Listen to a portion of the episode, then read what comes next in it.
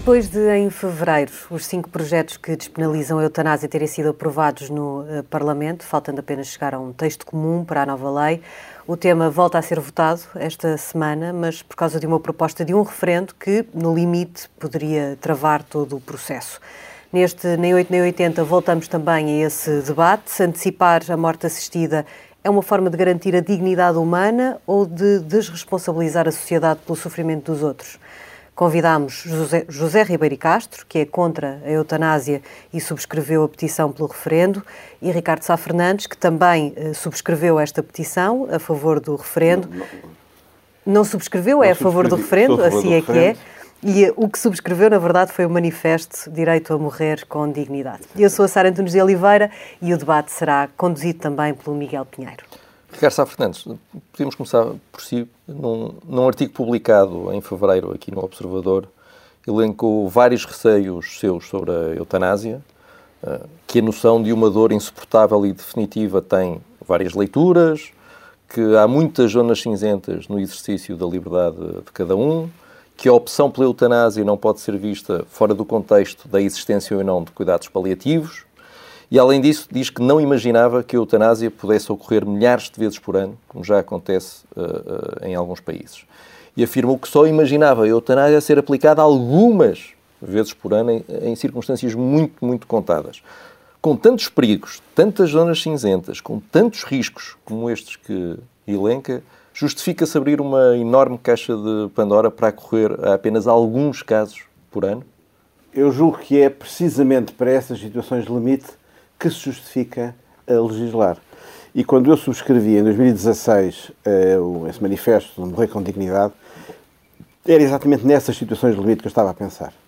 Situações como aquele italiano tetraplégico e já cego, surdo e mudo, uh, uh, que pedia para morrer e acabou, aliás, por, por, por beneficiar dessa situação, eh, eh, sendo certo que as pessoas que o ajudaram a morrer não foram ehm, eh, que, que, condenadas, porque no quadro do equilíbrio de valores se entendeu que elas tinham uma justificação para ter atuado assim. E, portanto, há situações em que a compaixão nos impõe o respeito pela dignidade da pessoa que está a sofrer e que nos podem levar a ajudar efetivamente essa pessoa a morrer sem sofrimento e com dignidade.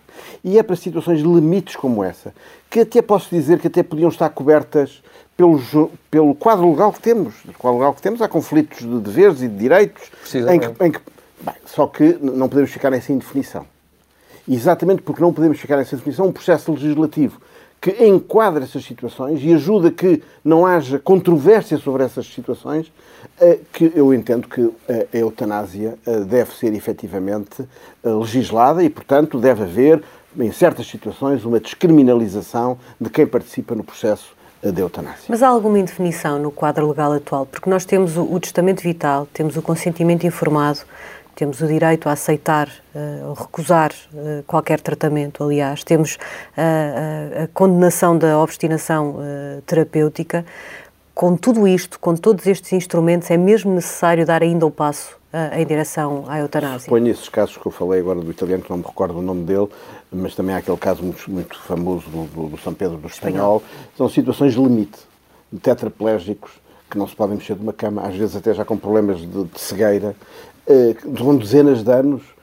São situações absolutamente excepcionais, onde efetivamente eu entendo que eh, a ajuda a morrer com dignidade uma pessoa destas não cabe em nenhuma, nem no testamento vital, nem nada disso. Portanto, eu entendo que é por razões, sobretudo de compaixão, de respeito pela autonomia das pessoas, mas sobretudo de compaixão.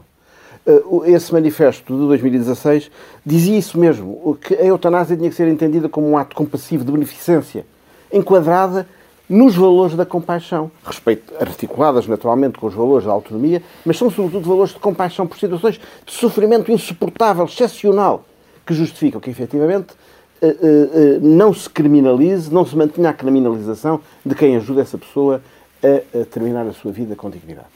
Como eu disse, até pode acontecer que essa, essas ajudas, no quadro da atual legislação, ponderados, direitos e valores, a pessoa não seja criminalizada, como eu suponho que aconteceu nesse caso em Itália. Mas eh, eu acho que esta matéria é suficientemente grave e importante para não deixarmos as pessoas numa indefinição.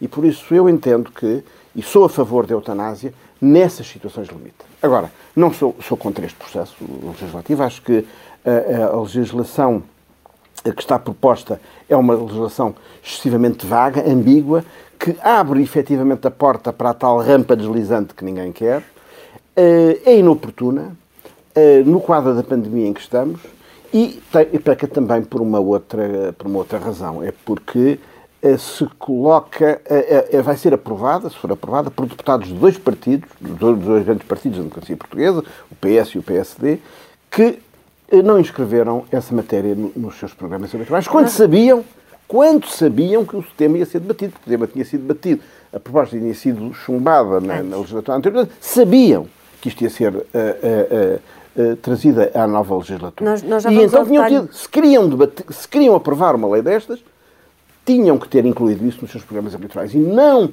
o tendo incluído, deram um sinal ao, ao, aos eleitores de que essa matéria não era uma matéria prioritária para si. Nós já vamos ao detalhe dos, dos projetos, eh, das propostas e também já vamos falar sobre o referendo, mas esta questão do quadro eh, legal, eh, José Ribeiro e Castro, pode ser vista de dois prismas, porque porque é que o consentimento informado que existe, o testamento vital que existe, a condenação da obstinação terapêutica que também existe, são menos graves do que a eutanásia, se todos eles partem do mesmo princípio, que é que deve ser respeitada a vontade de um doente.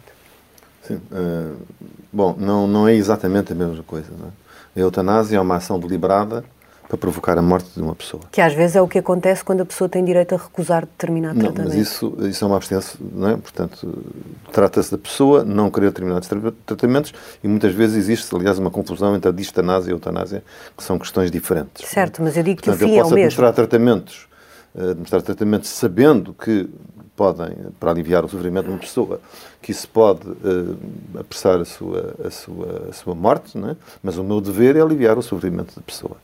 E, portanto, se a pessoa vai morrer ou não vai morrer, e em, quando vai morrer, é sempre alguma incerteza, não é? E, portanto, aquilo que uh, a lei proíbe, uh, em homenagem ao direito à vida, é que o Estado organize a morte ou que o Estado proteja quem provoca a morte das pessoas. E isso é uma garantia jurídica fundamental, que não é deste Código Penal, eh, não é do Estado Novo, não é da República, vem com certeza do nosso primeiro Código Penal em 1955 e está inscrita no nosso direito eh, há muitos. Eh, é um valor jurídico fundamental, que aliás é protegido na nossa Constituição de uma forma belíssima, que resultou do projeto de Constituição do PCP, como não, não me canso de recordar, e que é a forma mais bela que eu conheço das Constituições que alguma vez li, que alguma vez li, e diz assim: a vida humana é inviolável. É uma proclamação extraordinária que está escrita na Constituição. Porquê? Porque se nós abrimos uma porta, ela nunca mais fecha. De facto, o que está em causa nesta lei, e que me choca, é, é a autorização a alguém de pôr termo à vida de outro. Eu sei que as pessoas não gostam dessa palavra, mas de facto é matar outro. A autorização a alguém matar outro. E, e, uma vez aberto esta porta, é completamente impossível. Eh, é muito difícil, se não impossível, travá-la. É o que nós conseguimos. que é impossível travar se é uma escolha? Estar na lei que é permitido Bom, prim... não obriga ninguém a seguir a outra Primeira experiência de outros Tal países... como não obriga ninguém a ter um testamento Sim. vital Mas ou a, a assinar um consentimento. A experiência de outros países mostra, mostra que uh, o primeiro passo que se dá muitas vezes é que já não é a escolha. A gente presume a vontade da pessoa. Há um caso sobre que eu já tenho escrito no Observador, e que é um caso recente, que aliás mostra o relaxo moral progressivo que a lei provoca e que revolta muitos dos seus apoiantes, como o professor Theo Bauer, que foi um apoiante da legalização da eutanásia na Holanda e que hoje é um porta-voz contra ela, porque fez parte das comissões de fiscalização da aplicação da lei e eh, escandalizou-se com o, o desenrolar eh, da, da, da, da, rampa deslizante. E, este caso eh, mostra bem como esse relaxo acontece e é total, e às tantas a pessoa nem pelos tribunais, nem pelos sistemas de justiça é protegido. Portanto, é uma, uma pessoa idosa que foi eutanasiada, esse caso está relatado eh, nos jornais, eh, sofrendo da demência, e que teria escrito, nos últimos anos ainda de lucidez, um papel dizendo que preferia ser eutanasiada a ser internada num lar. Acabou por ser internada num lar. Escreveu também outras coisas em sentido diferente, essa declaração não estava na forma exigida pela lei e, portanto, eh, bom, e a família acaba por convencer uma médica, uma médica, falar com a médica e a médica concorda e vão eutanasiar a senhora. Como é que eutanasia, a senhora é eutanasiada? Então combinam, a médica vai tomar um café às nove da manhã, imaginemos, ou às oito e meia, ou às nove e meia, não sei os pormenores, e é posto uma droga no café para a senhora ser adormecida. A senhora Bom, é adormecida. Nada disso está nos projetos que foram aprovados em Sim, Portugal. mas não está na lei holandesa, é isso que eu lhe quero dizer. Bom, nem, nem, está na lei holandesa. Isso passa da lei holandesa é de 2000 e nós estamos em 2020. Mas aí estamos a falar de um desvio à lei, de claro, um crime. Claro. Uh, não, faz mas sentido deixa, histórias deixa uh, sim, extremas, faz, casos porque este é o relaxo moral, é o relaxo moral das pessoas. Assim como as pessoas hoje reagem epidermicamente a usar-se a palavra matar, é? portanto, as pessoas não querem conhecer a realidade.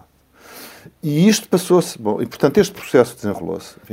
Abreviando. Mas, mas Esta médica é, é absolvida, o público está na sala, bate palmas, aplaude. Este processo acaba por subir ao Supremo e o Supremo uh, legalizou para o futuro, eh, o Supremo Tribunal Holandês, já com a pandemia eh, a decorrer, portanto em abril, salvo erro do ano passado, eh, a execução da eutanásia por demência, mesmo que as pessoas não manifestem vontade nesse sentido. Portanto, digamos, a conclusão jurisprudencial de considerar que esta médica agiu bem, aliás, a família depois teve que segurar a idosa para que pudesse ser administrada a eutanásia, portanto, porque a idosa reagiu contra eh, no seu estado de demência, ah, prova sim. que a família... Mas, uh... mas, há alguns casos desses uh, que, que, têm surgido. Uh, Ricardo Sá Fernandes, estes, não, estes casos... Deixe, deixe só, não, mas eu percebi o ponto. conclusão. Mas Portanto, eu já percebi o ponto. O relaxo moral é da família, é da médica, é do sistema de justiça e é do, do, da opinião pública. Já, Por isso a Holanda, nesta altura, discute... Já, a certo. aprovação da eutanásia para menores de 12 anos. Já, é já, percebi o ponto. Estes exemplos internacionais, Ricardo Sá Fernandes, não mostram que depois na prática é impossível evitar uh, a chamada rampa deslizante? Eu, eu acho que uh, uh, esse, estas zonas de fronteira são sempre muito difíceis de, de definir. uma das coisas pelas quais eu entendo que é prematuro legislar sobre a eutanásia é porque nós não, não conhecemos a casuística que nos permite dar conteúdo a expressões como sofrimento extremo, lesão definitiva, doença incurável. No fundo, se formos ver com este projeto que existe em causa, é, é, eutanásia é para situações de sofrimento extremo, relativamente a questões em que haja lesões definitivas, expressão tão equívoca quanto esta, lesões definitivas, o que é, é uma... Mas não, mas, mas, mas independentemente do, do, não, mas é destes, que... destes projetos em concreto, em sua opinião, é possível fazer uma lei blindada a isto? O, o por, por, exemplo, no, no, no, artigo que escreveu cá, lembrava que uh, na Bélgica e na Holanda as mortes por eutanásia já correspondem a valores altíssimos da, da mortalidade. Portanto, temos uma, uma, um problema quantitativo, de ser um número crescente, temos um problema qualitativo, como este que lembrava José Ribeiro Castro. É possível haver fazer-se uma lei blindada e à prova, à prova disto? Temos os dois casos. Temos, de facto, um relaxamento que dá quantidades absurdas. 5% da população na Holanda que morre, morre eutanasiada, um número absolutamente uh, preocupante. E temos casos qualitativos como este que o, que o, que o, que o Zé referiu. Uh, se me diz, é possível estabelecer uma lei absolutamente blindada onde não haja abusos?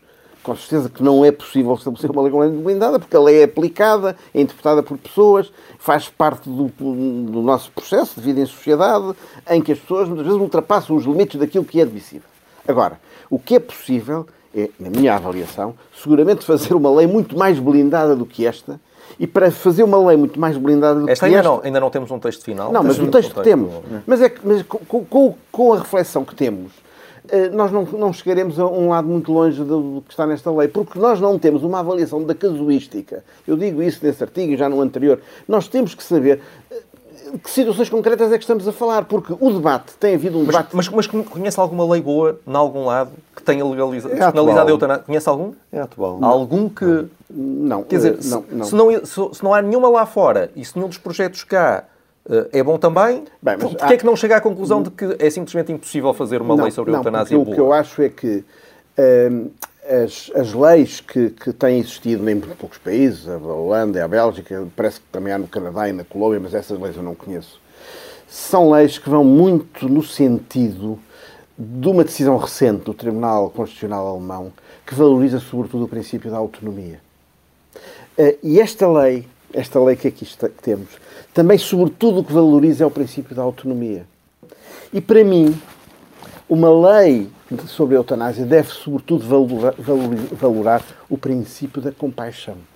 Não ignorar o princípio da autonomia, mas é sobretudo para casos de compaixão notória e evidente. E o que está nesta lei como está nessa decisão, o Tribunal Constitucional Alemão, que tem a importância e o prestígio que tem, numa decisão relativamente recente, entende que, praticamente entende que, a pedido a pessoa pode. Não, nem precisa de invocar sofrimentos especiais. Mas onde está é que se dentro do quadro da autonomia. casos que merecem compaixão e daqueles que já estão fora esse, dessa compaixão? Esse, esse problema é um problema que, eh, naturalmente, se colocará no caso concreto.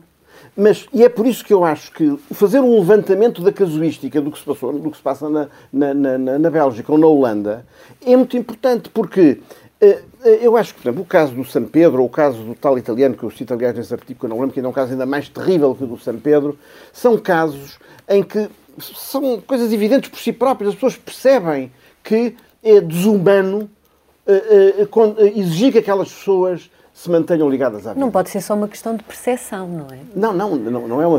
Não, mas, mas o que então Por, que é que há de ser? Porque volta àquilo que dizia, que é. é que porque, porque é que é uma dor insuportável?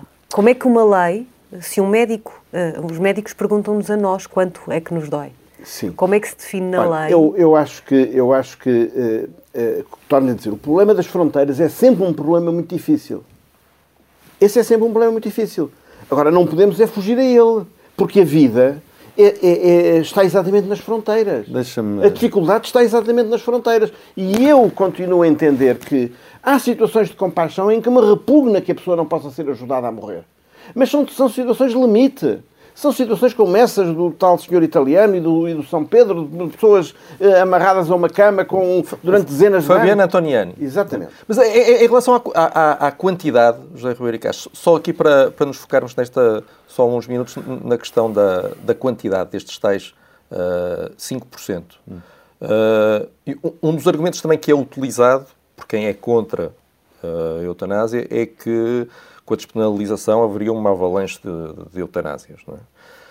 Mas a verdade é que tivemos outras situações em que também se antecipavam comportamentos desses, por exemplo, com o aborto, e a verdade é que aquilo que nós assistimos em Portugal foi que houve um, um pico no, no número de abortos algum tempo depois da nova lei, e depois os números estão completamente em queda não, e em 2019 foram os mais baixos uh, de sempre. Mas, Porquê, Miguel, que, não, são, não, são, as mesmas coisas. Não, são as mesmas não é a mesma situação. Aliás, é. essa situação de, de, de, de, em relação à interrupção voluntária de gravidez aconteceu um pouco por todo o lado. Houve primeiro um pico e depois uma descida. No caso da eutanásia... É ao contrário. Tem sido o contrário. Ela tem vindo a aumentar. É. E tem vindo a aumentar Aliás, porquê? Porque essa... Desculpa lá só.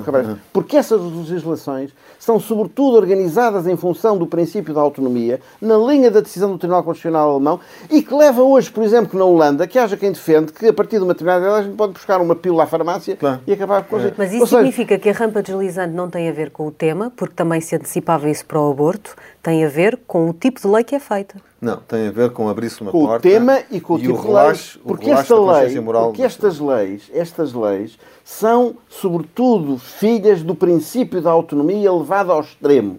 Uh, também falam do sofrimento e tal, mas é assim um bocadinho porque um bocadinho envergonhadamente. Não é só a autonomia, é. também é, digamos, a questão da morte digna põe a questão da vida digna. E, portanto, as pessoas pronto, consideram que têm o direito de julgar se a vida já passou a ser indigna. É? E, portanto, que é dispensável. Aliás, eh, eh, há debates eh, no quadro desta Covid que mostram uma evidente desvalorização, às vezes no debate social, da vida dos mais velhos. É? E, portanto, se, pronto, esse é um espírito que anda aí e que pode servir. Essa é outra razão pela pode qual ser servido que esta por uma lei, lei laxista. É, é num, mau, num mau momento. Mas, é. mas um dos argumentos não tem só a ver com a, a vida ou a eventual indignidade da vida dos, dos, mais velhos tem também a ver, e surge muito, com a possibilidade de eutanásia ser aplicada a crianças, Sim. a pessoas com Sim. doenças mas mentais. Deixa, deixa voltar um mas porquê é que É obrigatório achar que, porque aconteceu em países como a Holanda, eh, estávamos a falar desse caso que agora se pondera eh, para menores de 12 anos, teria que acontecer necessariamente em Portugal. Estar a levantar estas questões da rampa deslizante não é só uma justificação para não fazer nada, nem mesmo em relação a estes casos extremos. Ah, ah, Não, não oh, Ricardo, agora deixa-me deixa deixa deixa responder. O, primeiro, os países que legalizaram a eutanásia e a morte assistida são muito poucos. Portanto, sinal de que não nos faz mal nenhum eh, continuar na multidão dos 190 e tal países que não, não permitem. Mas é perfeitamente correto que, estando em debate a questão em Portugal, se vá procurar ver o que é que aconteceu e o que é que acontece noutros países, nomeadamente aqueles que estão mais perto de nós, porque são da União Europeia e, e bem no centro das instituições europeias. Agora, deixa-me deixa dizer uma coisa. Isto é uma questão jurídica. Eh, Não é só de compaixão, nós aplicamos os nossos sentimentos, é uma questão jurídica.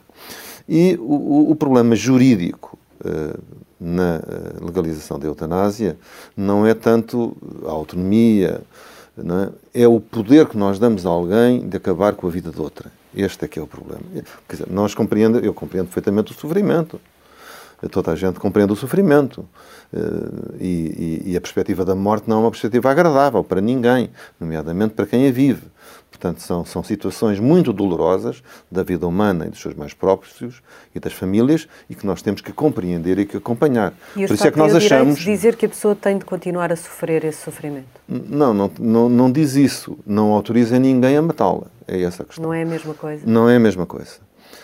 Uh, mesmo, por exemplo, na- na- no, no- homicídio, a pessoa pode matar outra pessoa e não ser condenada, a legítima defesa ou outras circunstâncias. Dizer, o, o- o direito, o direito, por isso é que no caso do italiano acabou por não lhe acontecer nada, porque o sistema jurídico tem mecanismos de defesa, causas de exclusão de licitude, eh, causas de exclusão de culpa, eh, causas de exclusão de pena, que num determinado podem ser, podem ser aplicadas. Mas nos casos de legítima defesa, o Código Penal não diz é permitido matar em legítima defesa. Porque se o dissesse, provavelmente ia-se organizar uma indústria da legítima defesa. Mas tem uma lei portanto, bem há um, preparada há um para elemento de responder a essas incerteza, há um elemento, há um elemento Porquê de que não é incerteza. possível ter também, aproveitando os exemplos do estrangeiro, uma lei bem preparada, cautelosa e Mas elas rigorosa? todas foram bem preparadas, só que foram violadas. Não foram, não Se interrogar o professor Theo Bauer, ele lhe dirá as frustrações relativamente à lei que ele apoiou. Portanto, não travou. Porquê? Porque ao abrir a porta, ao abrir a porta, isto é, ao investir alguém, quer dizer, quem é que decide a morte por eutanásia? Não é o doente, é o médico. É o doente, segundo os não, projetos em Portugal. Não, mas porque se calhar há um que pede e não lhe dão. Portanto, há sempre alguém que faz é um juízo. que tem que ser sujeito a uma série de condições. Sim, mas há da o velhota que tem não a pediu pela forma e foi executada. Mas isso estamos a falar de um caso na Holanda. Pronto. Aqui estamos a olhar para as, mas, para as mas esse é que é o problema da lei. É um problema da lei. Bom, além do mais, eu considero inaceitável que se coloque sobre os médicos essa responsabilidade. Então, eh, confia-se, há- passa a haver uma provisão própria para isso. Quer dizer, para tirar a vida a alguém não é preciso andar 12 anos a estudar nas faculdades de medicina. Não é preciso isso. E, É portanto, preciso não para poder manchemos... avaliar se a pessoa está Não, em não condições manchemos, de... não, mas estuda o suficiente para aplicar a lei se o quiser. Agora, não manchemos a profissão médica e não liquidemos a confiança do- dos doentes nos seus médicos, porque a partir de certa altura, nem um médico se sente confortável, como há muitos médicos da Holanda que perdem. Mas um, um médico não se sinta confortável Não o faz. Não o faz. Ou os doentes não têm confiança questão- no médico porque não é sabem, muito- quando entram num hospital, como é que estão a ser olhados. Bom, portanto, isso também pode criar um medo no sistema. E, portanto, são questões na, na- na- na- execução da lei. Mas, mas repara, eu, eu acho é que também se vamos usar eh, os argumentos internacionais para umas coisas, temos que usar para outros. Hum. Nós vemos na Holanda ou na Bélgica alguma desconfiança generalizada em relação aos médicos, na sociedade holandesa ou belga. Alguém, não. alguém olha Ah, para. ah. Alguém olha para ah, vemos a sociedade a olhar de repente para os médicos como uma antecâmara de alguém que vai matar Se falar com Não pessoas que isso, não é? contestam a lei na Holanda Com certeza, Bélgica, os contestam sim, com certeza. as Terão, terão, terão razões relatam, para isso. Relatam isso. E há experiências, e há experiências que, eh, que nos geram eh, interrogações. Por exemplo, há uma reportagem num jornal de um médico que é o chefe da- da- da- do sistema na, na Bélgica, uma pessoa reputada, e que organizou uma visita ao campo de Auschwitz para reflexões sobre a morte à luz uh, da eutanásia. Portanto, são, digamos, cruzamentos de ideias e de sentimentos que criam a maior perturbação isto é uma reportagem que pode ser lida por um jornalista eu, conhecido. Eu devo dizer que e o, são o coisas caso, muito, muito caso holandês perturbadoras. E o caso belga, que é aquele em que já temos alguns anos de experiência, e depois há uns casos mais recentes ainda sem experiência, são, dão-nos indicações muito preocupantes. Muito preocupantes. Uh, no fundo, não tem a ver já com a ideia da compaixão. É, de facto, a ideia de a pessoa estar doente, é um sofrimento, uma coisa relativamente, pode ser até relativamente vaga e indefinida, eh, eh, eh, e, e, e, e, a eutanásia pode ocorrer no caso. Mas, mas também mas deixa-me deixa isso é, é muito preocupante. Oh, Ricardo, deixa-me só concluir a minha ideia. O direito é uma conquista extraordinária da civilização, mas não é perfeito. Portanto, pode haver casos que o direito não dá uh, solução. Eu prefiro, e sinto-me mais seguro, numa sociedade em que há uma ou outra pessoa que pode ter um sofrimento que, que eu não consigo aliviar suficientemente eh, mas que vive a sua vida até ao fim, portanto, isso é consequência da lei que hoje existe, um outro caso, do que ter casos em que as pessoas morrem sem o ter pedido uh, por, por efeito da, da rampa deslizante. E, e, portanto, entre uh, portanto, a lei que eu defendo, que é a atual, pode ter, de facto, eh, essa consequência. De qualquer forma, as pessoas. Enfim, nós não devemos, nós, quando em direito, aquilo que aprendemos sempre é que a lei é geral e abstrata. E, portanto, não devemos decidir a lei sobre um caso concreto. Nunca devemos fazer a lei sobre um caso concreto. Porque sobre um caso concreto está lá quem? O juiz. É o juiz que decide sobre o caso concreto o que é justo ou injusto. O que é que se passou. É isso. E, portanto, quem pode decidir sobre cada caso concreto é a pessoa que vive a situação, é a sua família que o ampara, é o médico que o assiste. Bom, e se passou-se alguma coisa irregular, é o, é o juiz que, que, julga. Nós não devemos legislar sob a influência uh, de casos que nos impressionam, mas considerar o direito como uma globalidade da proteção, neste caso de quem? Dos doentes, dos velhos, dos mais fracos. É Ricardo Sá Fernandes dizia, discordava há pouco de, de, de, José Ribeiro e Castro, dizendo que não, a lei não foi bem feita, uh, não era uma lei boa em países como a Holanda e a Bélgica, não foi bem preparada. Não é isso que pode também acontecer quando nos projetos que nós temos agora uh, a dar origem a um texto comum, uh, Há pouco nós falávamos do grande sofrimento e de como é difícil definir o que é que é o grande sofrimento. O manifesto que assinou, aliás, fala precisamente no grande sofrimento. Mas uma das propostas, a do PAN, abre a porta bastante mais uh, do que isso, porque além de falar das doenças incuráveis e causadoras de sofrimento insuportável, fala também de casos de situação clínica de incapacidade ou dependência absoluta e definitiva. Não se abre aqui a porta uh, a, a muito mais casos do que aqueles que até, na sua perspectiva, até já podiam ser mais do que o desejável. Sim, acho que uh, nesse aspecto a proposta do PAN vai mais longe ainda no mau sentido. E deveria ir, Mas eu não. acho que a proposta do PS, enfim, que é aquela que, enfim, que é, que é equilibrada, as pessoas que a fizeram são pessoas uh, que, que, eu tenho que respeitar e, e, e, pela reta intenção com o que fizeram. Mas já coloca em si própria uh, conceitos indeterminados sem nenhuma precisão que, ehm, de facto, eles por si próprios podem, podem concluir, podem ir para a rampa deslizante sem sequer haver estes casos extremos da demência, não sei quê. Porque quando se diz que as situações de sofrimento extremo, em casos de lesões definitivas, isto é, isto é uma, uma panóplia enorme de situações. Quer dizer, uma pessoa ficou sem uma perna, sofre muito por ficar sem uma perna.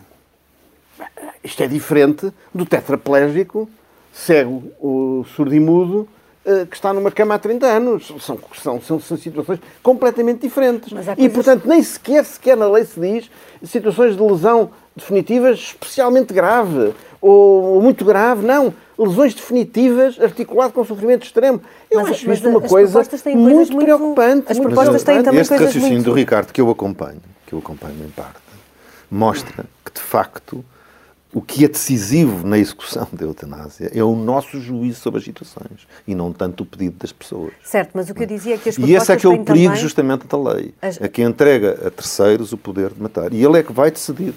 Ele é que vai decidir. Não, não é o, o, que eu questionava é, a, a, a, as propostas têm de facto esses termos um bocadinho vagos e difícil muito, muito, a, muito. a percepção, e, e não era preciso mas tem também assim. coisas muito específicas. Uh, há, há projetos que falam, há propostas que falam em que a pessoa tem que dizer aquilo, tem que manifestar a sua intenção quatro vezes, uh, outras cinco vezes, outras várias vezes. Uh, são coisas, são, uh, tem, tem números, tem coisas mais específicas e mais concretas, mas todos eles têm entendimentos diferentes sobre o período, em que, o tempo que isto deve demorar. Há alguma maneira de haver confiança neste processo quando até na definição de quanto tempo deve demorar este processo os partidos não se entendem? Pronto, é por isso que eu digo que é, é, é estamos a legislar apressadamente uh, por, por, por, por, razões que têm a ver com as ideias das pessoas, que eu respeito, mas por, isso e por aquilo que eu disse e por aquilo que os exemplos que, que disse o Zé demonstram que efetivamente estamos a legislar apressadamente. Não, não, não, não o devemos fazer, ainda para mais nesta situação da pandemia, em que os velhos são postos na situação em questão, eu acho que é de uma grande, com todo o respeito, mas de uma grande irresponsabilidade, de uma grande leviandade avançar para esta legislação neste momento. Eu acho que, eu se fosse legislador, eu diria, não, vamos fazer um levantamento, vamos estudar os casos belga e holandês, onde temos já um caudal de situações uh, suficientemente importante para percebermos como é que a casuística atua. Vamos procurar densificar o que é isto do sofrimento, o que, é que são as lesões definitivas que justificam, quantas é que há. Depois vamos articular isso com os cuidados paliativos. Isto é outra coisa que também não se tem falado. Quer dizer, vamos lá ver. Uh, o sofrimento tem, uh, tem um outro lado, que é o cuidado paliativo. Se os cuidados paliativos eliminarem o sofrimento físico ou atenuarem de forma muito grande, uh, o problema coloca-se em termos diferentes. Mas, mas, mas, nós, ora, nós, deixa, nós temos mas, as duas coisas não, Portugal, não estão ligadas. Não há uma cama não. para cuidados paliativos. Mas, as, as, duas coisas não estão ligadas. É que, segundo o, o, o PCP, que tomou uma posição muito estruturada sobre isto, e disse que defendeu que a eutanásia é uma forma de desresponsabilizar a sociedade perante os problemas do sofrimento humano, da doença, da deficiência ou da incapacidade. É Precisamente, essa desresponsabilização não se torna mais evidente nos cuidados paliativos, ou seja, esta discussão à volta da eutanásia não vai acentuar ainda mais a baixa prioridade é, que é dada... Por isso é que eu estou a dizer que, eh, antes de legislar, nós tínhamos que fazer duas coisas. Primeiro, o tal estudo da casuística para eh, delimitar esses conceitos indeterminados o mais possível. E segundo, estudar a questão dos cuidados paliativos. Quer dizer, nós não podemos avançar para uma legislação destas sem, ter um, sem, estarmos, sem ter, estarmos assegurados que temos cuidados paliativos que efetivamente permitam que as pessoas, quando decidem, decidem com, com todos os dados com que podem e devem decidir. Ou seja, é completamente diferente a uma pessoa, se uma pessoa lhe for garantido cuidados paliativos que lhe garantam efetivamente a, a, atenuação ou a eliminação da dor, mas, mas, a pessoa decide em termos diferentes. Mas, está, mas só um segundo, é que está a, perder, está a, pedir tempo para isso, para a sociedade ter isso, e José Ribeiro Castro, nós já temos uma lei de cuidados paliativos há oito anos, a verdade, é, a, a verdade é que ao fim de oito anos continuamos péssimos, não é? Há, há regiões do país que não têm uma única cama de cuidados paliativos, há pessoas que esperam seis meses por cuidados mas paliativos. Mas então é essa exigência, é, Miguel, não, não, é essa exigência que deve ser feita. Não, não, não certo, mas não aqueles... é dizer, aqueles, bom, não damos cuidados aqueles que são contra, vamos eutanasiar as pessoas. Mas aqueles que são contra a, contra a eutanásia dizem, Certo, mas já passaram oito anos. Sim, Portanto, este argumento de que Miguel, temos aqui os cuidados paliativos e, portanto, isto, resolve, isto resolve, a verdade é que não resolve.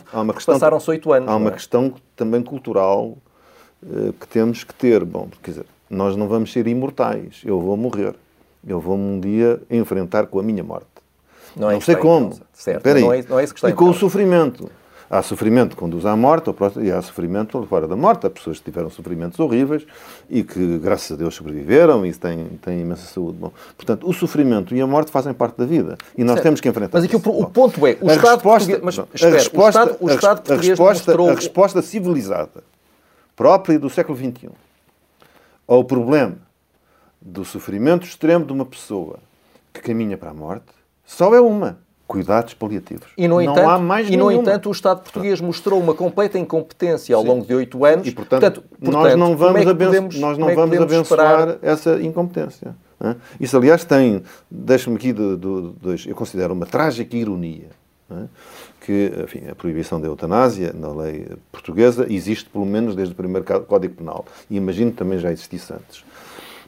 Antigamente não havia cuidados paliativos. Oh, Zé, nunca foi permitida a eutanásia, não é? Não é, é Podes ir bem para trás. Do, eu sei, é isso que eu estou a dizer. É uma, nunca, é uma garantia. É uma garantia a civilização. Quase, mas quem, mas, mas, mas quem usa o argumento dos cuidados paliativos são as pessoas que usam a sociedade lidava e as pessoas com, essa, com esse problema de respeito pela sua vida até aspirarem por morte natural normalmente. Hoje que existem cuidados coletivos, hoje que existem imensas formas de socorrer a pessoa e as suas famílias Para que sofrem com elas. Para muitas pessoas não existe, esse é que é o Sim, problema. Sim, mas tem que haver.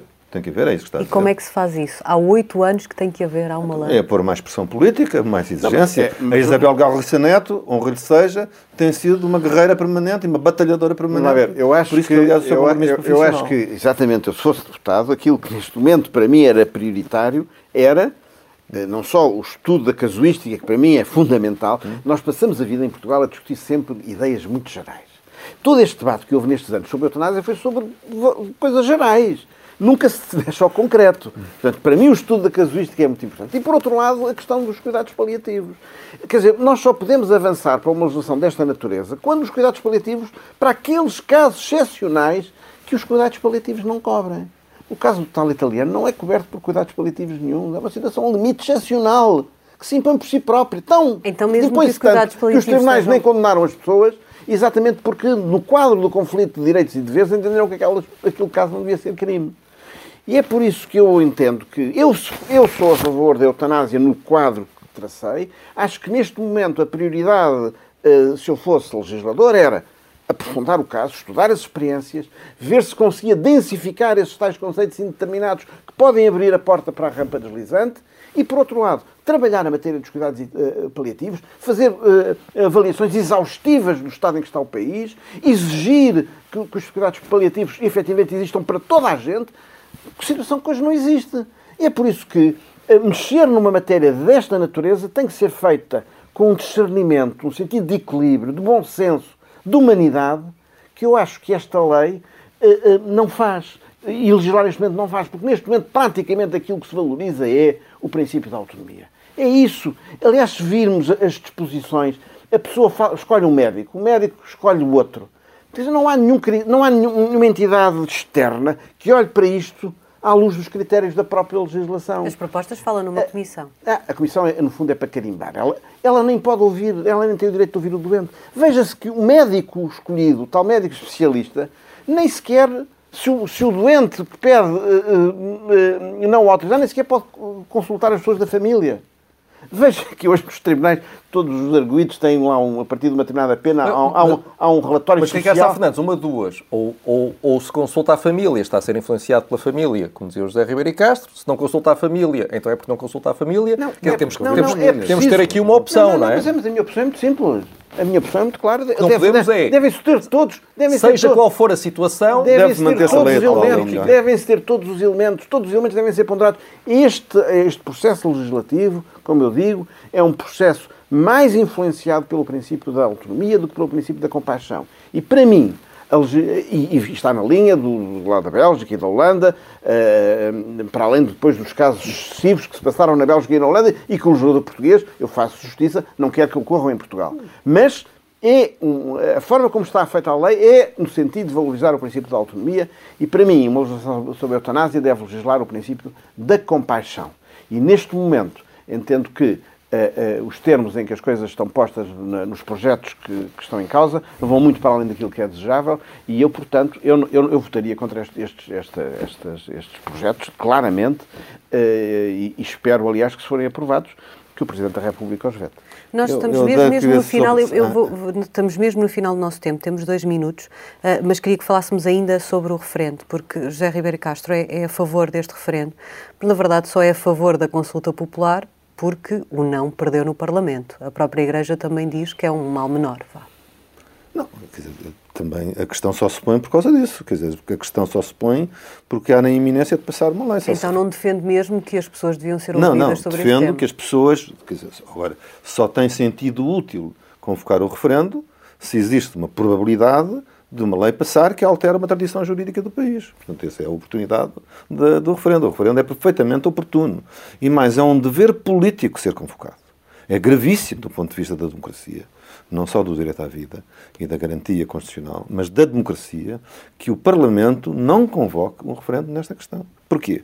Porque os dois principais partidos furtaram deliberadamente ao eleitorado, nas últimas eleições legislativas, o conhecimento desta questão e o pronunciamento sobre esta questão.